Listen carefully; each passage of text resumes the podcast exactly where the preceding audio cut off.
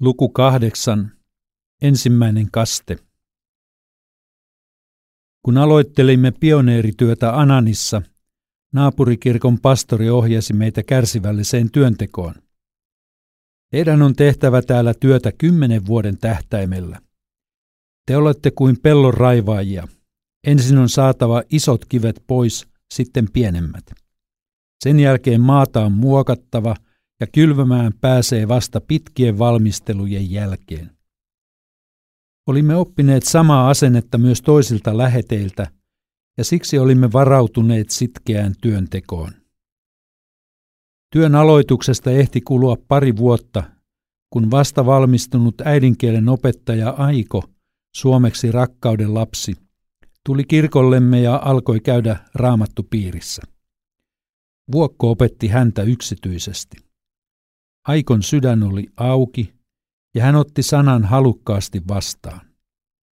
Aiko alkoi puhua halustaan kasteelle, koska hän uskoi ja halusi kääntyä kristityksi.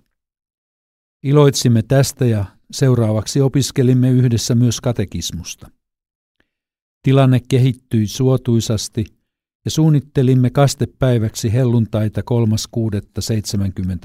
3.6.79. Kerroin japanilaiselle pastorille, että meillä taitaa olla tulossa ensimmäinen kaste jo kolmantena vuonna työn aloituksesta. Siihen hän tokaisi, ihmekö tuo, kun koko maailma rukoilee teidän puolestanne. Hän oli hyvin tietoinen, että kerroimme lähetti kirjeissämme rukousaiheista, ja kristityt kaukana Suomessa muistivat näitä ihmisiä esirukouksissaan. Vaikka koko maailma ei rukoillutkaan Ananin työn puolesta, Jumala oli kuullut monien, ehkä satojen suomalaisten rukoukset. Toukokuun puolella olimme saaneet Suomesta kansanlähetyksen johtajia kenttävierailulle. Niinpä sovimme, että Ananin pienessä Jumalan palveluksessa saarnaa helluntaina lähetyssihteeri Martti Myllärinen, joka oli tuohon aikaan lähetysosaston johtaja ja muutenkin mittava mies – pituutta 197 senttiä. Voi sitä kulkemista japanilaisen talon 180 senttisissä ovissa. Lupasin tulkata Martin saanan Suomesta japaniksi. Tulkkauksen tähden kävimme saarnaa läpi koko lauantai-illan. Puolen yön aikaan Vuokko tuli kertomaan, että neljännen lapsemme syntymä taitaa olla käsillä, kun supistelee kovasti. Ei auttanut muu kuin jättää Martti Myllärinen talon ja lasten vahdiksi ja lähteä viemään vaimoa synnytyssairaalaan vajaan tunnin matkan päähän Tokussimaan. Onneksi yöllä ei juuri ollut liikennettä ja matka joutui nopeammin kuin tavallisesti. Olin valmistautunut olemaan mukana synnytyksessä, kuten kolme vuotta aikaisemminkin edellisen lapsen syntymässä samassa sairaalassa. Synnytyssalissa odotellessamme supistukset pikkuhiljaa loppuivat kokonaan. Mitä pitäisi tehdä? Ihmetellessämme sairaanhoitajat kehottivat odottamaan ja ehdottivat minulle, että voisin asettua lepäämään synnytyshuoneen toiselle vapaana olevalle vuoteelle. Ja niin sitten tapahtuikin. Yritimme nukkua, mutta ainakin minä huonolla menestyksellä. Huomasin, että henkilökunta kävi tuon tuostakin huoneessa katsahtamassa, että ainakin miehellä oli kaikki hyvin. En tiedä, onko sen jälkeen ollut miehiä synnyttämässä. Aamun valittua päätimme, että minä palaan Ananiin Jumalan palvelukseen ja Vuokko jää Tokussimaan. Kyllä oli suomalainen saanamies helpottuneen oloinen, kun astuin kodin ovesta sisälle aamu seitsemältä. Kirkonmenot pidettiin sovitulla tavalla, vain vuokkokanttori puuttui.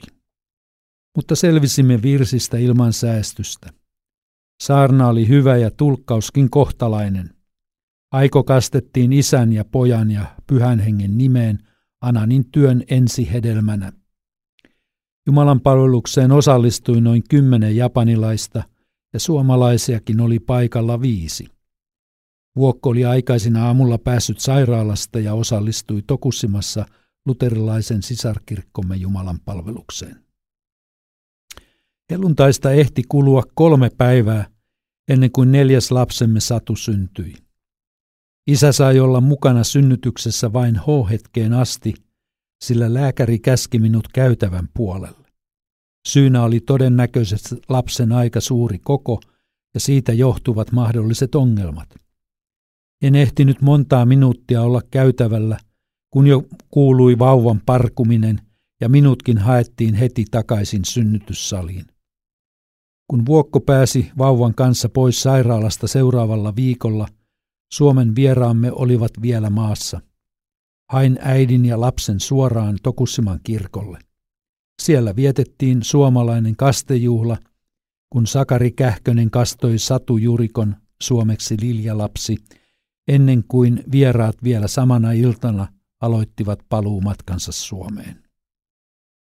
Aiko oli menettänyt äitinsä varhain jo pienenä lapsena. Hänen lääkäriveljensä perusti perheen ja asui toisessa kaupungissa.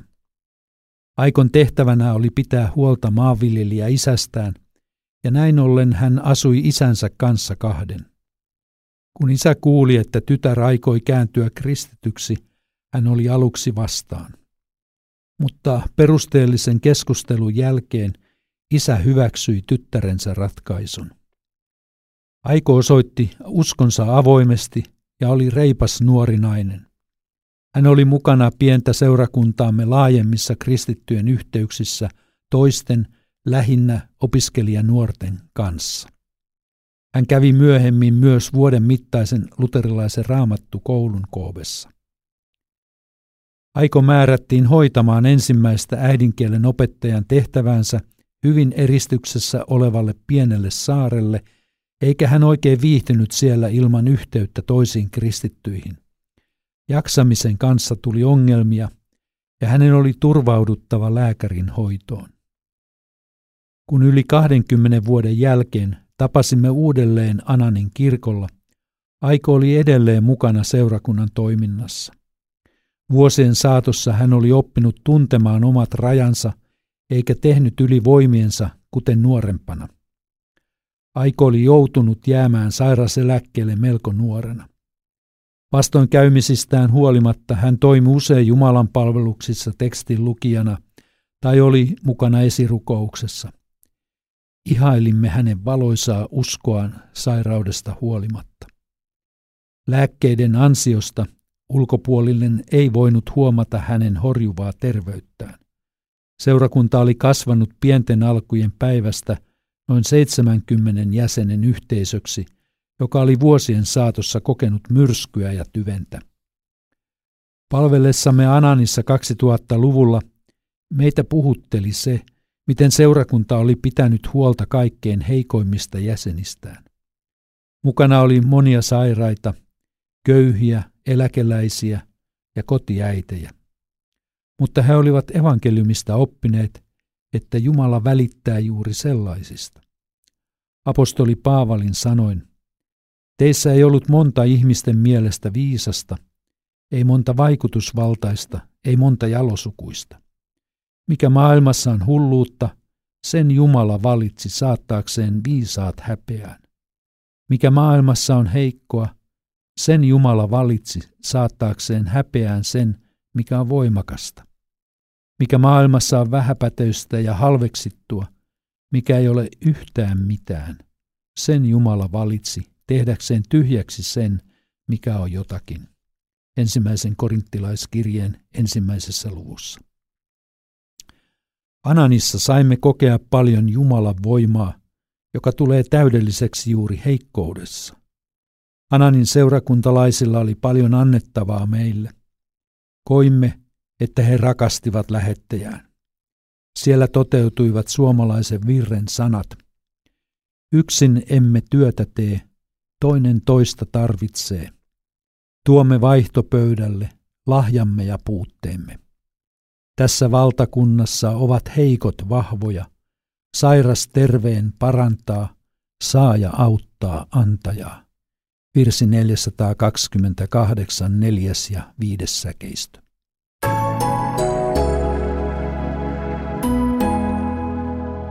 Kustannus Oy Uudentien Japani yllättää yhä uudelleen. Lukija Seppo Vänskä.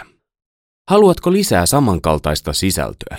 Tue työtä osoitteessa www.klmedia.fi. Tiesitkö muuten, kansanlähetys on tehnyt lähetystyötä Japanissa jo vuodesta 1968. Lue lisää osoitteesta kansanlähetys.fi.